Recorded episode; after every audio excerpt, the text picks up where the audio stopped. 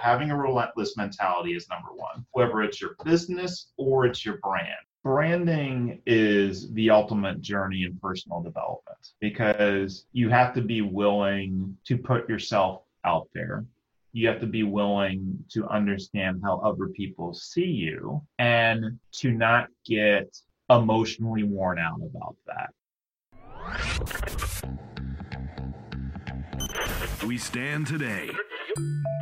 The Business Method. Business With Method. the shadow. The Business Method. The Business Method Podcast. The Business Method Podcast featuring Chris Reynolds. Entrepreneurs' systems, methods, tools, and tactics. Ladies and gentlemen, boys and girls, I'm your host, Chris Reynolds, and welcome to the Business Method Podcast, a podcast featuring high performing entrepreneurs and high caliber people dissecting their different methods, tools, and strategies so we can apply them to our businesses and lives. On our first series, we interviewed 100 entrepreneurs that have built businesses creating $100,000 or more annually. On our second series, we interviewed 100 entrepreneurs that have built seven figure businesses that can be ran anywhere in the world. And currently, we are interviewing 100 major influencers to get behind the minds and the science of using influence to grow business, affect income, results, economies, and cultures, especially post COVID. Since we moved into a post pandemic world, the landscape has changed drastically for most business owners. We're finding out what is working for the entrepreneurs out there that have positioned themselves well to make sure their businesses thrive, succeed, and continue to experience growth in this current economy. And now, let's hop into today's show.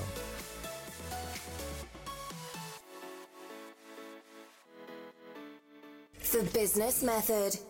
Why, hello, my fans and listeners. I want to say uh, welcome to the show today. We have a, a special guest again. Surprise, surprise. Raoul Davis. Raoul Davis founded the Ascendant Group in 2004, which is a company that helps CEOs grow their brand. So, Raoul is a significant influencer because he has played so many major roles throughout his career and also helped so many influencers play major roles in their business as well and create more success. So, uh, Raoul's actually had management roles at Paramount, has worked for a presidential campaign, has also significant investments in real estate planning, a real estate planning company, and a technology company. He's joined over 150 entrepreneurs that were selected to participate in forums at the White House, the Senate, and the U.S. Chamber of Commerce his company Ascendant Group was awarded one of the top 25 small businesses to work for, and also he is a founding member of Forbes Agency Council. So he's done some significant things, and he works with a lot of influencers. So in many ways, not only is he an influencer, but he's the influencer behind the influencer that helps people gain more recognition in their branding and their influence. It's a fun episode, you guys. We touch on the process that he uses from going to wor- uh, good to world class, being a good member of your communities and your tribes, and how you get recognized in those communities and tribes. And we also talk about um, what he calls complexity reduction exercise. So, how we can reduce the amount that we do as entrepreneurs and focus on the, the core priorities, the most important things. Him and his company took two years to work through a complexity reduction exercise, which took all the unnecessary things they were trying to do and thinking that they could do and focus on the things that they are best at. I think, if anything, this podcast is worth learning about how we can reduce the things that we try to put on our plate so much as entrepreneurs and people. So let's hop into the episode, you guys. Entrepreneurs' systems, methods, tools, and tactics. Listeners, welcome back to the podcast. We're glad to have you here today. Our guest is Raoul Davis, and we have him on the microphone today, you guys. Let's welcome Raoul to the show. How are you, Raoul? I'm great. Happy to be here. Good. Did I get all those stats right on your intro? Oh, it was great. Okay, good. good, good. I want to make sure all the information's up to date. And um, where are you calling from today? Newark, Delaware, about uh, Okay. 45 minutes south of Philly and uh, 50 minutes north of Baltimore. You're based out of there, correct? Yes, absolutely. But you guys have offices international. We have locations in New York, Cairo, Egypt, Lebanon, Netherlands, Nova Scotia, Canada as well. Nice. I definitely want to talk about the the spread of ascendance, you know, internationally and how that all worked. But we'll, we'll talk um, first on how you built the company into what it is today. So, where initially did the the spark, the imagination for Ascendant Group come from?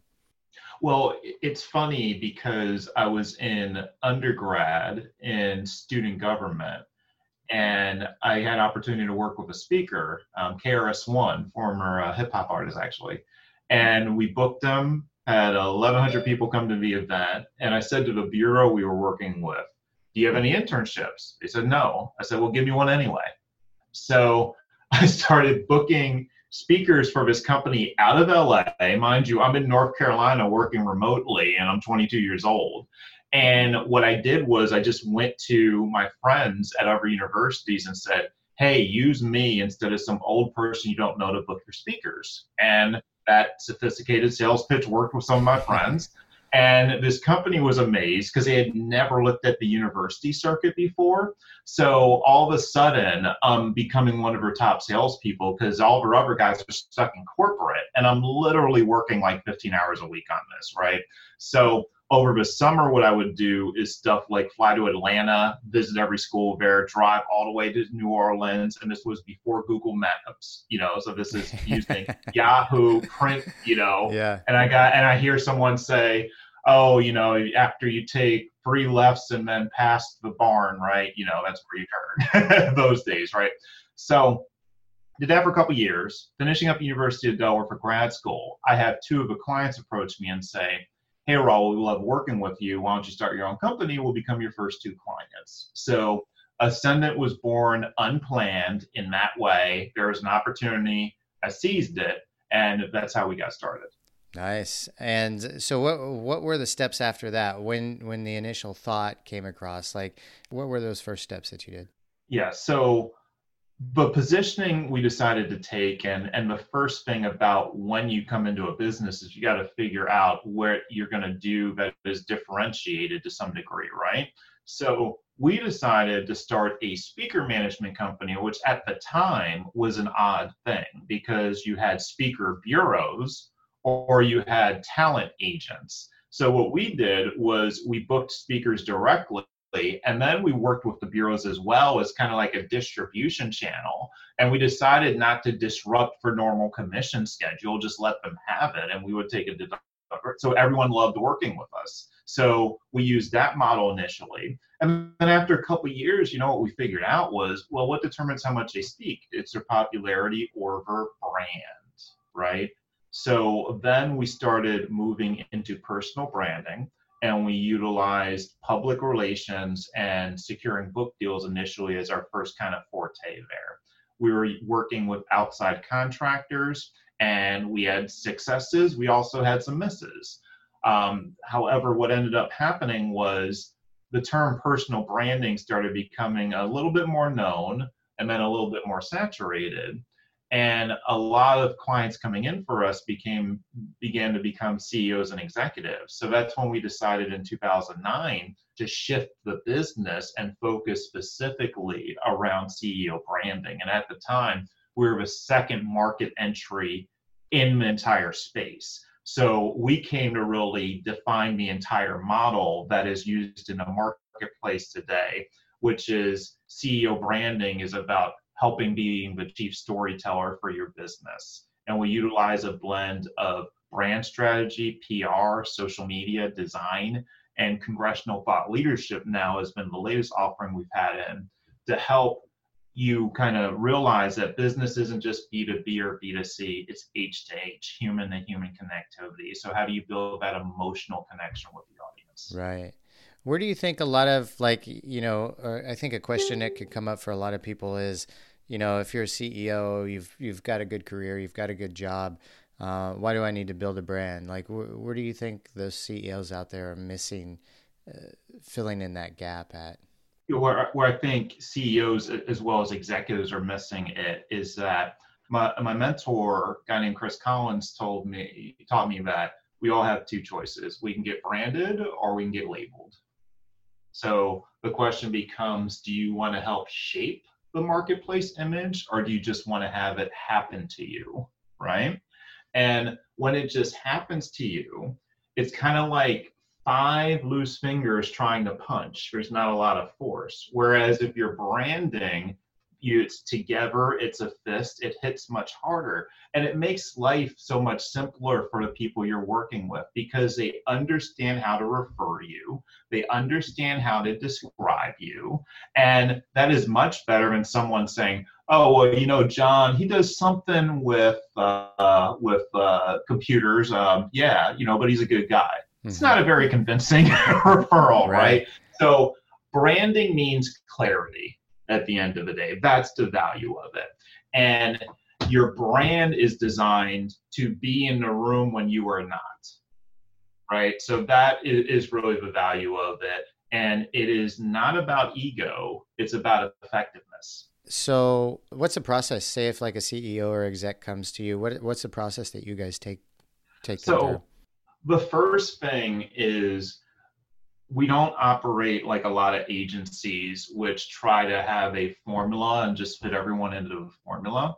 We focus on this idea of finding decisive differentiation. So, in other words, what is so unique to you that we can amplify that and make that grow? Because that's the aspect that other people can't clone Right. right? So, you know, businesses to some degree are kind of like NASCAR. Every car is high performing. Every car has a great pit crew. Every car has hundreds of thousands or millions of dollars put into it. The biggest difference with each car is the driver. So, the CEO is a driver for the business. So, being able to hyper emphasize on that differentiation matters. So, once we've gotten that down, then we figure out well what are the best tools to get the message out? A lot of times it is thought leadership based pr which just basically says instead of trying to push your product or service to the media where they'll either flush it down the virtual toilet or send you to the advertising department because they know you're just trying to promote your business instead provide value provide thought leadership share with them something that their audience will get value out of and then guess what? While you're doing that, you get to use relevant examples about your business anyway. So it's the best of both worlds. It's just purely better because when someone is just pushing their product, it's just less interesting anyway in general. Yeah. So um, that's key. Utilizing social, figuring out which platforms end up making the most sense. That varies for each client.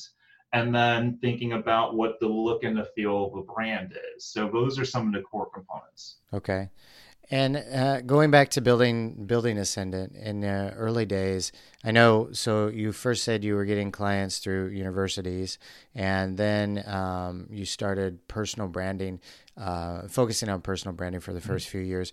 What what were the ways that you guys were were attracting clients in those early days? Well, in in the early days, it was really we were using direct mail, we were using aggressive email, and at the time, everyone was like, "Oh, direct mail is so old school."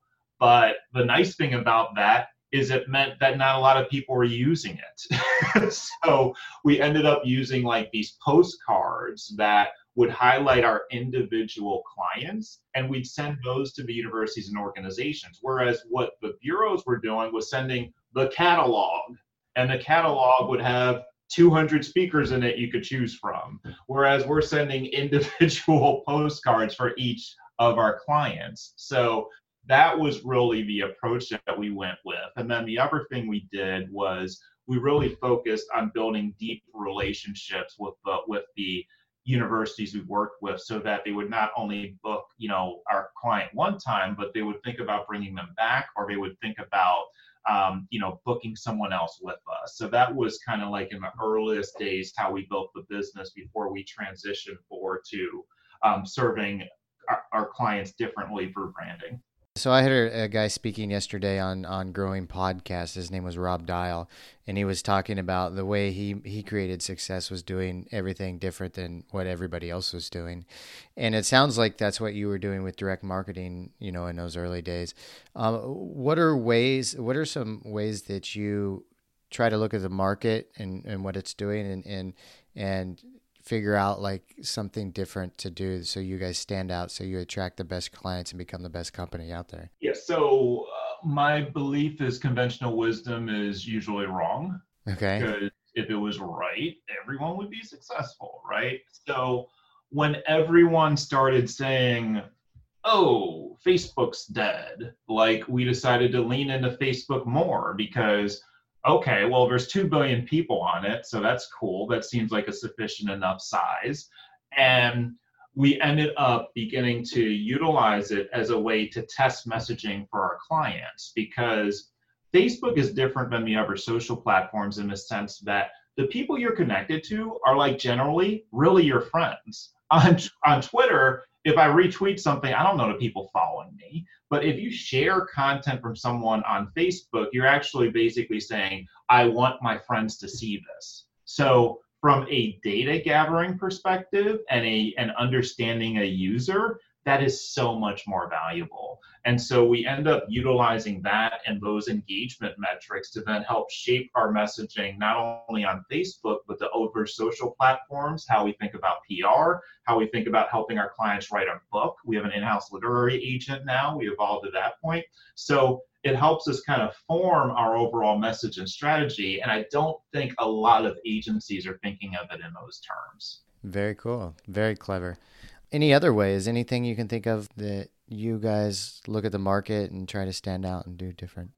Yeah, I mean, so it's it's really just about what I call doing sanity checks. So you can really get locked into doing business a certain way for a certain time period. And I think what you have to do every year is kind of be willing to push the needle and be willing to reset because anything you do for too long becomes stagnant. So part of what we did at the beginning of this year, even though we have this rich success record in these areas, is we completely reset and evaluated our PR process. We completely redesigned our social process. And again, in part because we wanted to get ahead of beginning to see diminishing returns. Like as soon as, soon as you see the first signal of diminishing returns, you need to be radical in addressing that because the pattern is only going to get worse. It's not going to get better.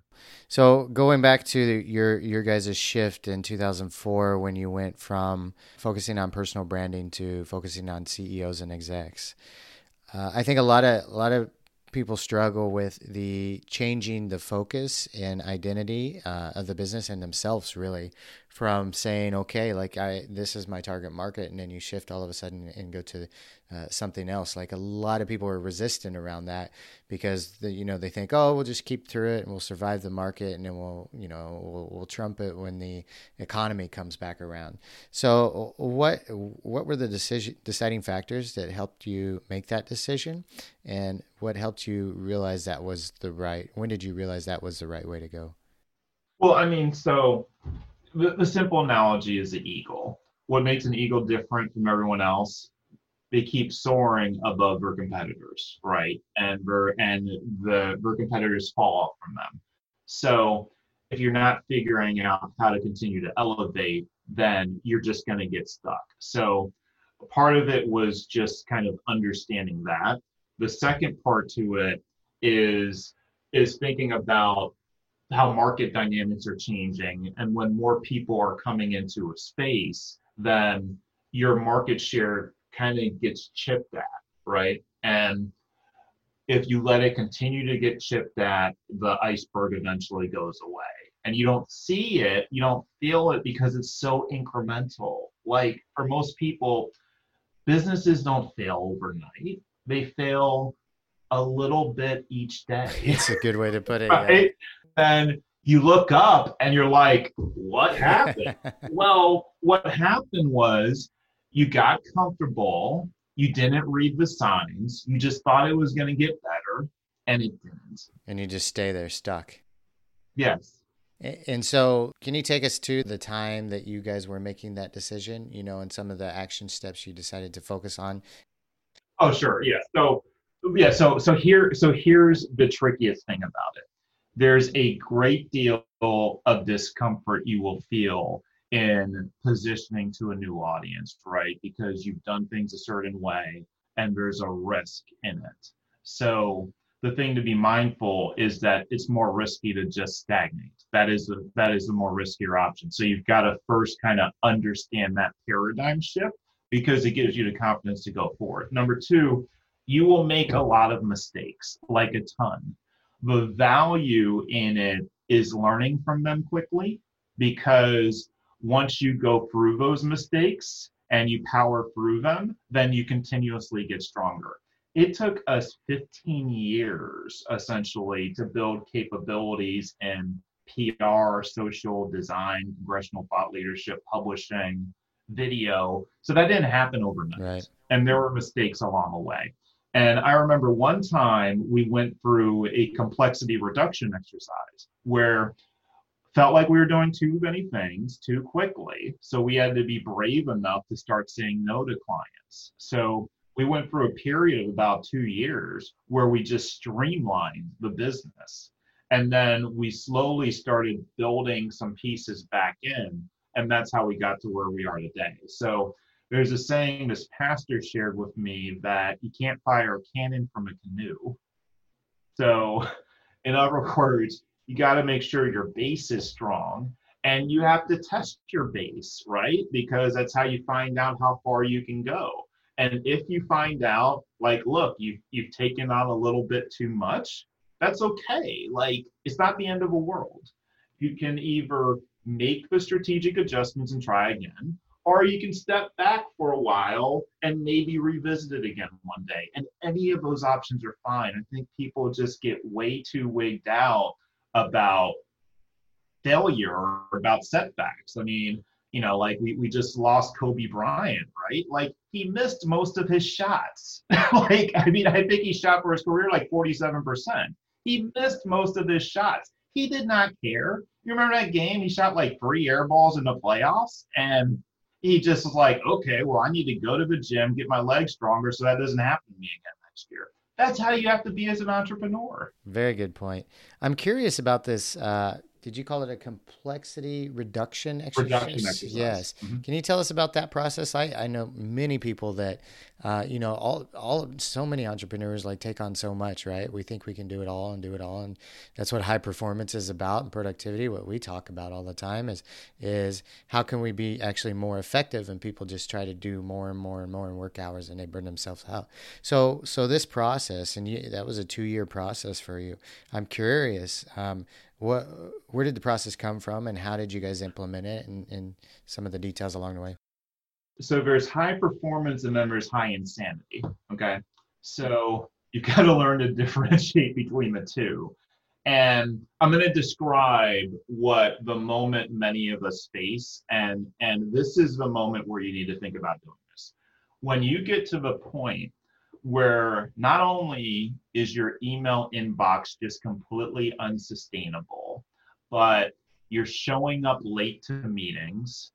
You are doing these, whenever you're doing your proposals or your creative exercises, you begin to realize you're losing some of your fire and like you're just kind of dragging through them and you're still getting them done and you're still smart and all that, but it's taking longer now and it takes more for you to get into that creative zone and you find yourself being interrupted more. So like when all these things begin to converge together that's your moment to begin looking at am i doing too much? Is the business doing too much? And what is it costing you right? Because like if you're missing if you're dragging that much and your creativity is lower then you're missing opportunities your proposal isn't done as well as it could, and that can decrease your close rate. You may not be able to focus as much on new client development. You may not be able to nurture your team as much. And um, that's when you have to look at those things. And so, what we ended up doing was just kind of thinking about, well, what are the things we're really absolutely the best at?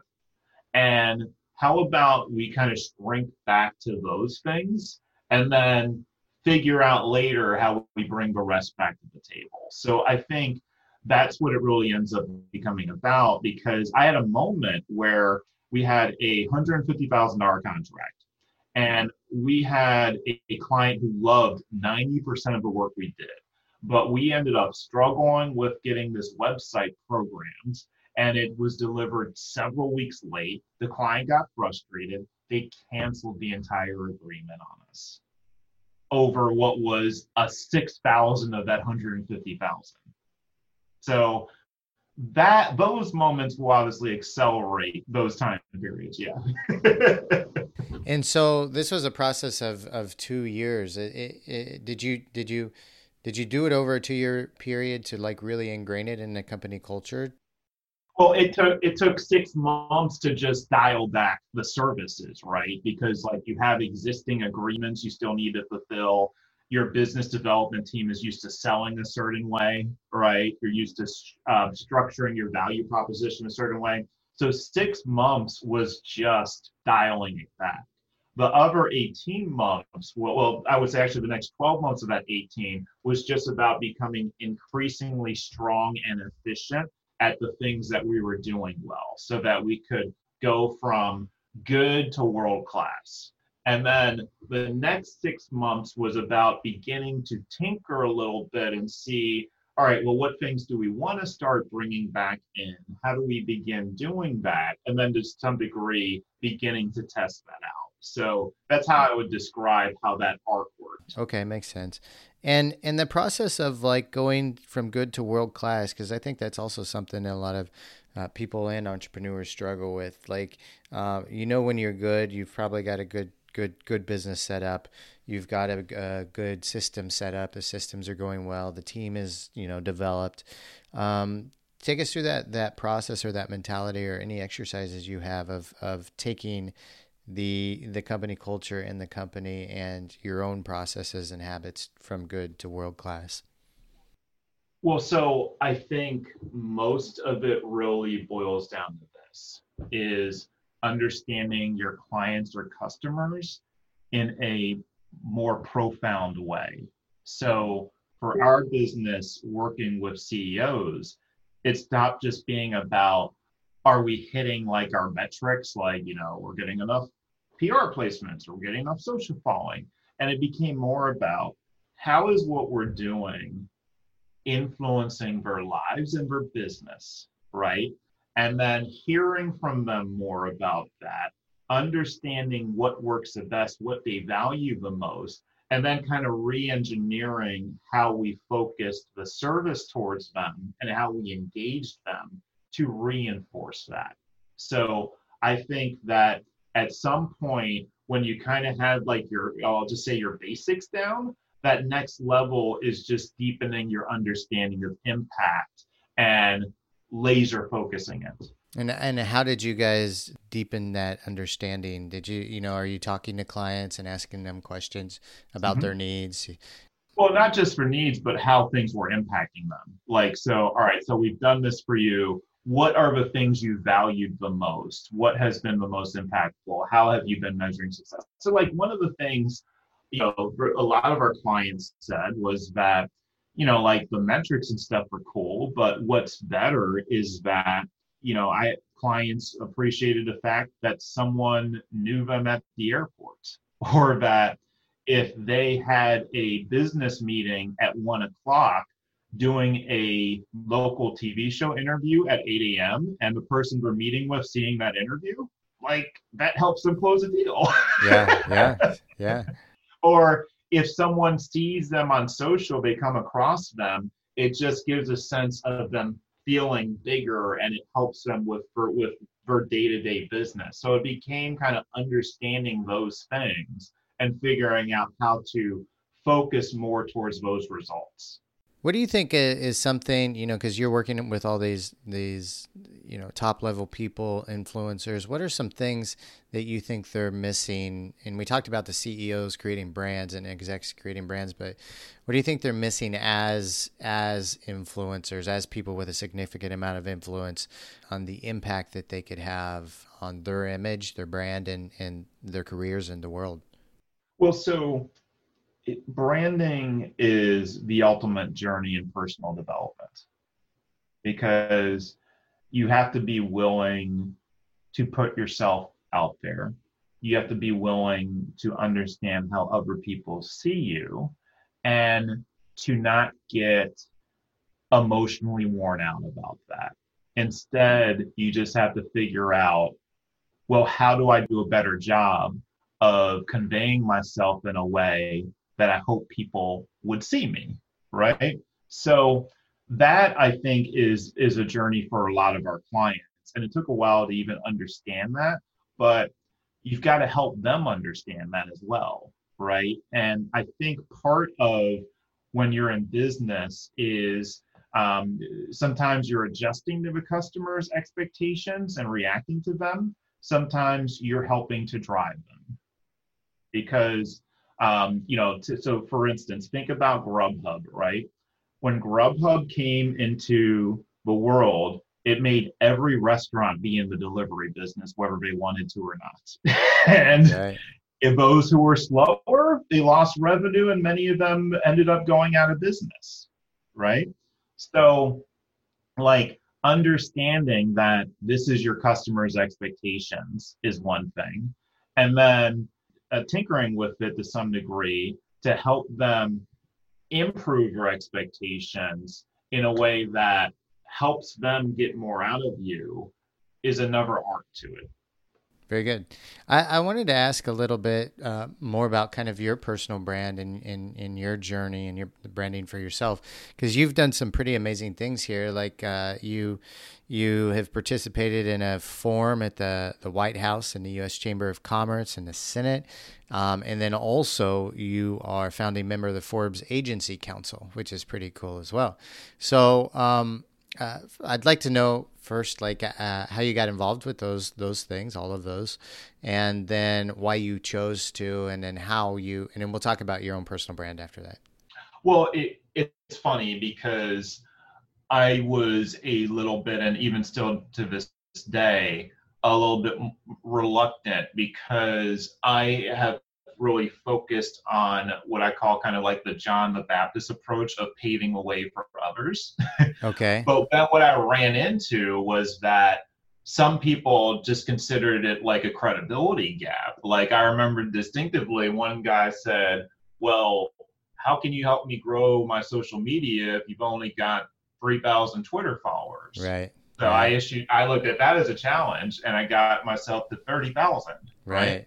And then I got a book deal with Penguin, you know, and we we got the opportunity for. So I, I kind of like thought about it in terms of so two things. Number one, what is going to help me be credible enough for positioning myself in the way that I want to, which I which essentially is what branding is about in general, right? So I had to think about it in those terms for myself.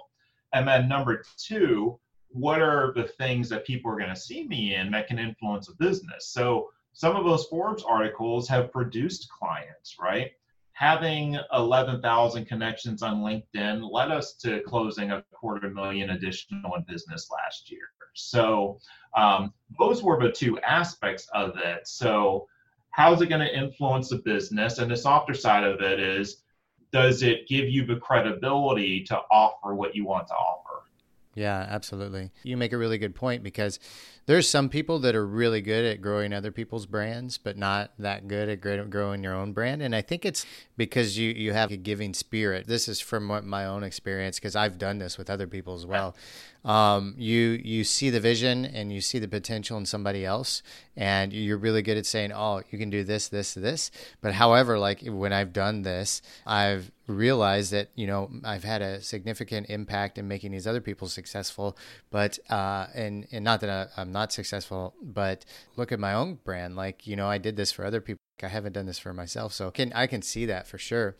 And uh, and then we had to go back and say, okay, well, let's let's create a foundation in our own brand because you know that's equally important and will will right. help us help more people. Right. So so specifically, like um, getting involved in a business economic forum at the White House and and the Senate. How did how did that come about? Well, so the, those things came about because of networks I was already in and networking I was doing, right? So as part of Young Entrepreneur Council, and so met people within the group that were putting on that sort of form. and so I engaged them, and they looked at everything I had and thought I would be a good participant. I mean, and so a lot of it is about being willing to position yourself, being willing to sometimes ask, and and then offering value to people, right? So I offered to, you know, share for content on social media. And a lot of ways that we drive our business today is through strategic alliances and relationships. So our clients refer other clients. We have people at other PR firms, social firms, design firms, etc., that will refer clients to us. And it's because we not only reward them, but a lot of times we'll do things like offer to help grow over LinkedIn at no cost because they're basically doing business development for us and we're not paying for it up front, right? So we're doing something of value for them as well. So being willing to actually put together meaningful alliances that are beneficial for both sides because everyone wants the other person to go first but you should go first because it will trigger the best out of the other person yeah good point. and then and then let's talk about the becoming a founding member of the Forbes Forbes Agency Council. How did that come across your plate? Well, well so interestingly similar way. So um, the gentleman who, who started YEC, I've been a good member, loyal, participated in a group, very engaged. And so when he wanted to start his first Forbes Council, which was the PR and advertising agency, he asked us to be a founding member. So again, like the value of building equity in relationships. So um, I think it was Joel Osteen who kind of described this idea of us having emotional banks that you can put deposits or withdrawals in, right? And so if you're building a relationship with somebody and over the years you're just continuously positive and you're engaging, that's a lot of deposits you're building up, right? And then whenever you ask for somebody for something, it is a withdrawal. Like it just is. Or if you give constructive criticism to someone, that's always a withdrawal. No matter how constructive it is, it's still like, yeah, creates that thing, right? Uh-huh. So you have to have enough deposits to make bigger withdrawals. ah, good point. Is there a way that you manage that? Like that's something that I kind of pay attention to as well. Um, you know, and I, and and I could say like you you may have your own strategy and your own mind to making sure that you're um, you know giving more deposits than you are withdrawals. Well, so one of my roles is to pretty much never argue about money because like when you are easy in that area, it makes people like you a lot more. so I'll give you an example. So yeah. like you know, like we may have a partner that, you know, was like maybe doing video stuff for us back in the day. And, you know, they may have wanted $35,000 for the deal. And instead of me like coming up with all these reasons and all this and that of, you know, well, we need to be at 20,000 because I can go find other people and blah, blah, blah. I would just say, I'd like to be at 20,000 because this is going to be what helps maximize our margins. And we are building a long-term relationship with you. So I, I hope, you know, this can be the beginning of that journey and we do more together.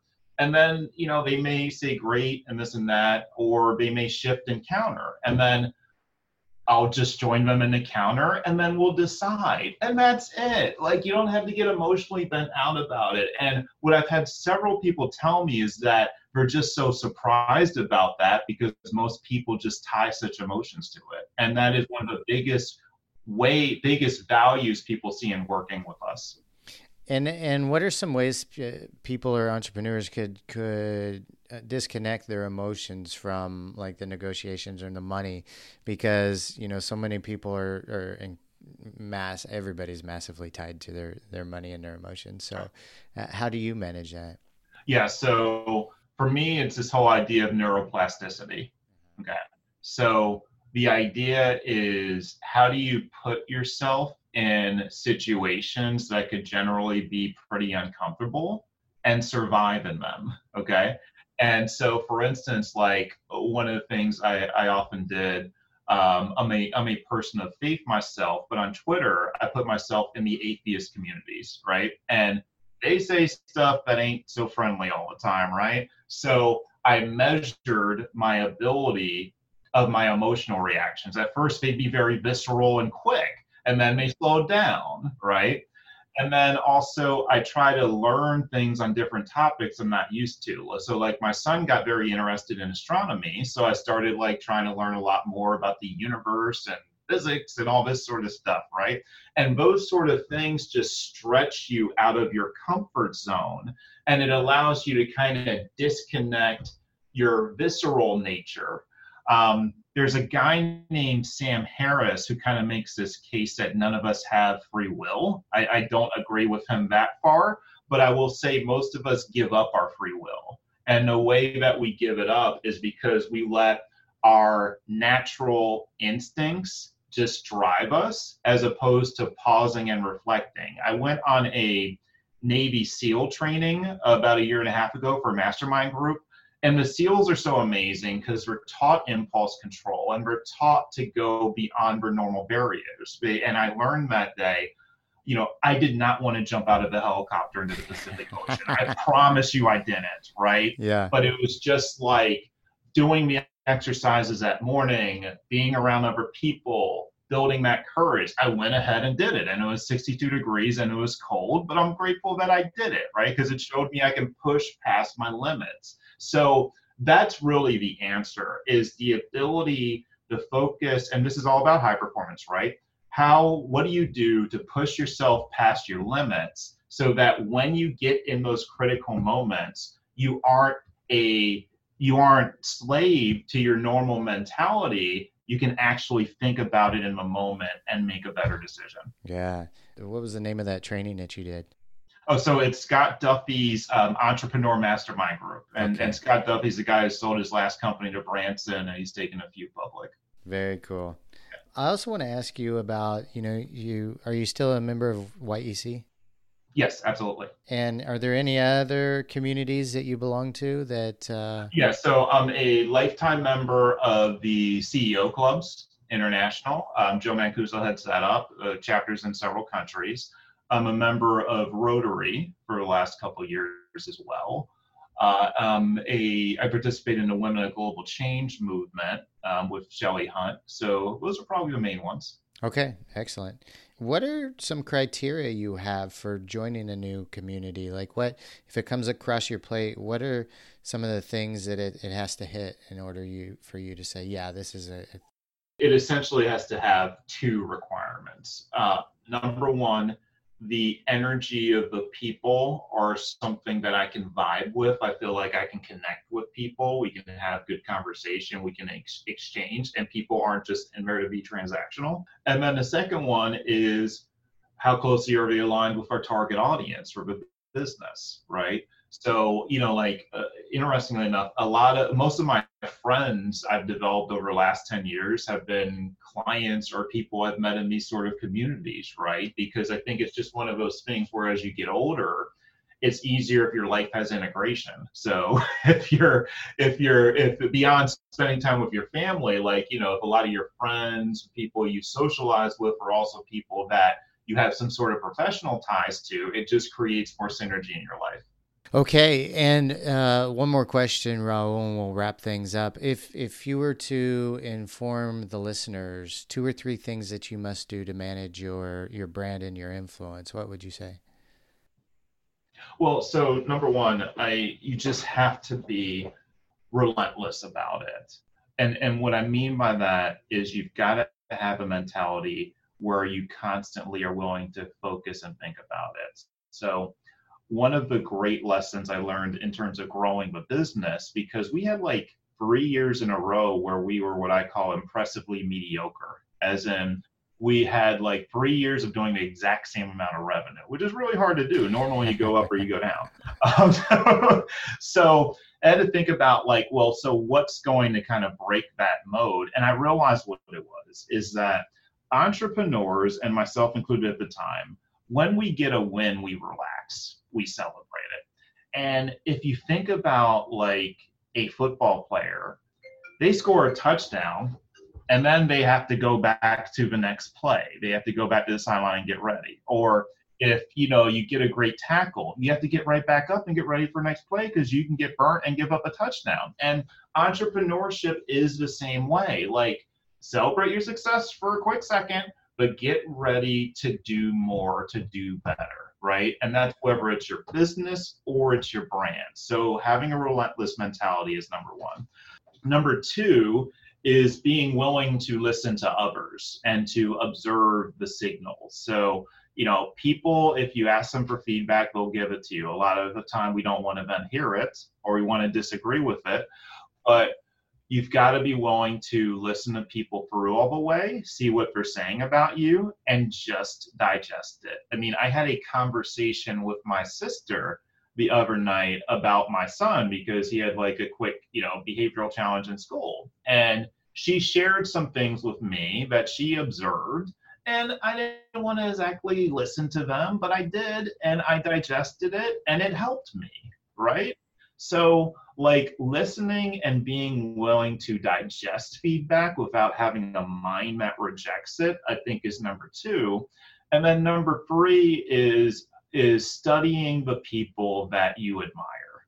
Okay. So normally for those of us building a brand, there are people in the marketplace that we say, wow, like, you know, if I can have any aspect of their success, I'd be thrilled. We'll study what those people do and be willing to do what they've done. Fair enough. Who are some of the mm-hmm. people you admire just off the top of your head? Yeah, I mean, so for me, Elon Musk is always amazing just because of the vision and the mindset. I mean, like, who ends up waking up one day and being like, oh, you know what, we need to get the humanity to Mars, right? Like, that is impressive that you can think about that and actually put it in motion. And then who takes an idea like that is willing to sit down with investors and say, you know, I need this 10 to 20 million dollars. And by the way, you might not see a return for 30 years, but you need to do it. I mean, that, right? So so he's definitely a guy. Um, Kobe was a guy, and I'll, I'll tell you a very quick story um, that most people have not heard before. This is like a, a kind of an, a more of an exclusive story. So um, there's a guy who is one of the NCAA's all-time leaders for three-pointers in a game. And he was in the gym with an NBA player that he was helping with on his three-point shot. Kobe comes in the gym, and this player tries to talk to Kobe, and Kobe just ignores him. He Later, you know, uh, the basketball goes down to the other side of the court. Kobe's on, and Kobe ignores him again. Finally, Kobe is leaving the gym, and the player just gets frustrated. He goes, What is your problem? What's up?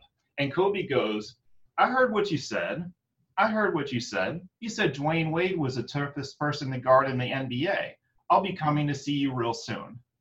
So, like, Kobe figured out how to always fuel himself to keep going for like the next play for the next challenge. I, like one of the things he did was like if a player talked trash to him, that would fire him up. If a player didn't talk trash to him, he felt like they were tricking him, so that would fire him up. So he would always find a way to stay engaged. And and and to me, that that's like one of the biggest challenges that we all have to face. Yeah. So that, that that's another person. Nice, very cool.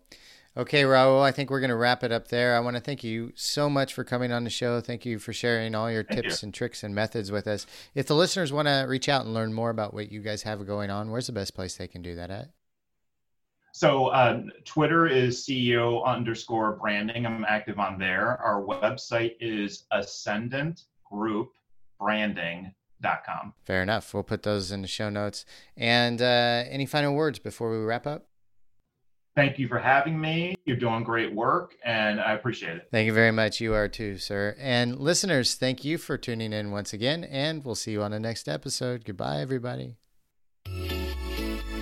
Hey, listeners, thanks for joining us once again. We wanted to remind you about our high performance productivity coaching and our five, six, seven, and eight figure private masterminds. These are all designed for entrepreneurs by entrepreneurs to help you scale rapidly and grow. Check out all the details at thebusinessmethod.com. That's thebusinessmethod.com. And we'll see you all on the next episode.